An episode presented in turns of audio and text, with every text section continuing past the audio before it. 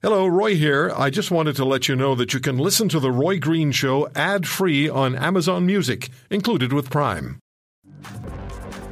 All right, so now we know that Brexit has happened. We spoke with uh, with our um, our uh, global news um, Europe uh, bureau chief, Crystal Goomansingh, a little earlier, and so breakfast breakfast yeah breakfast is done, Brexit is done. So what's going to happen now? And then, of course, there's CUSMA, or as we, as I like to call it, NAFTA 2.0.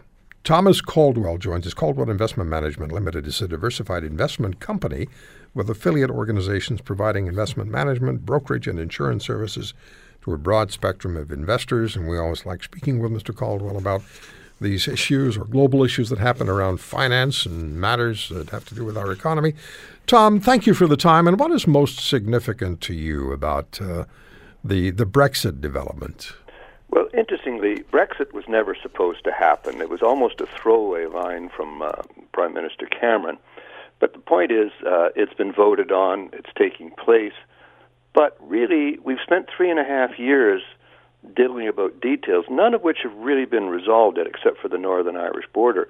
So we're now entering a period of, of uh, one year of negotiations, and they will not be easy negotiations. So, the the three and a half period year period of uncertainty is going to continue for about another year, and there's going to be lots of media, lots of hype, and and uh, but uh, I don't think it's going to be as easy as the celebrants are are kind of hoping for right now.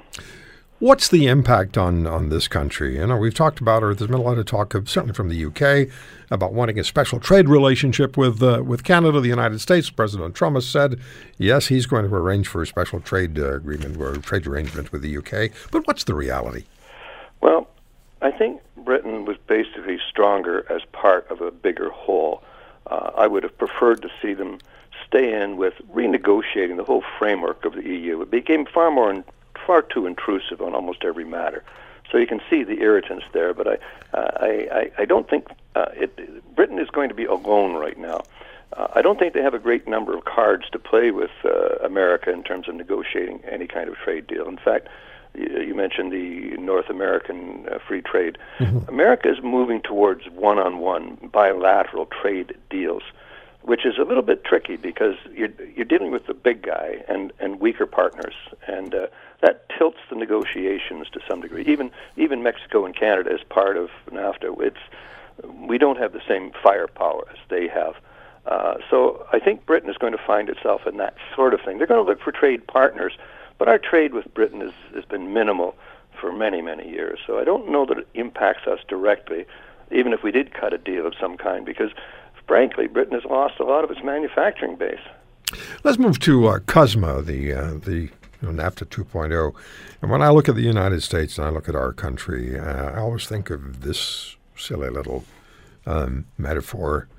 The, the lamb may lie down with the lion, but the odds are it's not going to get much sleep. well, you know, it's good to have a framework for a trade agreement. The difficulties with this one is we don't do not have really independent adjudication of problems. It goes right basically to the U.S. Getting rid of the World Trade Organization within the process where we can appeal things like softwood lumber. Uh, I think that's unfortunate. So you're quite right. We, we, we are dealing with lions, and you know America's come at this thing is on the basis of the bully is being bullied. Therefore, they've got to get tougher with everybody. In fact, as the president said when he was being elected, when we do deals in the future, we win, you lose. Uh, that's not the kind of partner you want to be sitting around chatting with. But it's better to have a framework than not have a framework.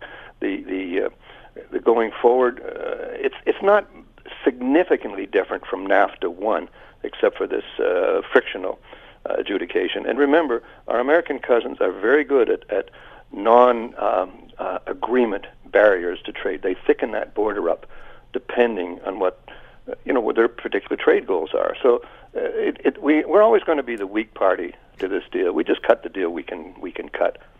A living document, uh, a living agreement. I always had the sense that NAFTA was exactly that. There was there was some maneuvering that. Oh, that was just my sense. Is this one? Uh, does this one follow suit, or was I wrong in the first instance? No, I think you're right in both instances. Uh, it, I, I think a lot of the renegotiation was typical. The target was really Mexico, Mexico and autos. uh, versus Canada. We just we just were part of the crossfire. I always wondered why we included a NAFTA with Mexico in it. I would rather have seen us just cut a deal if we're going to do bilateral, Canada and the U.S. We would have, I think, a little bit better ground. But be that as it may, it is what it is. Uh, although the president, when he was getting elected, referred to NAFTA as the worst deal America has ever done in the history of the republic, which was a little bit of hyperbole, but in actual fact, this one is not significantly different, other than you know a few tweakings around the around the outside.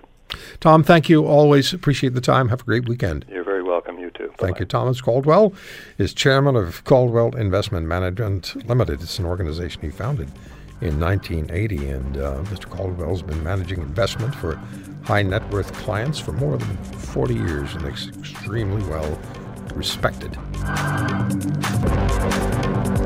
If you want to hear more, subscribe to The Roy Green Show on Apple Podcasts, Google Podcasts, Spotify, Stitcher, or wherever you find your favorites. And if you like what you hear, leave us a review and tell a friend. I'm Roy Green. Have a great weekend.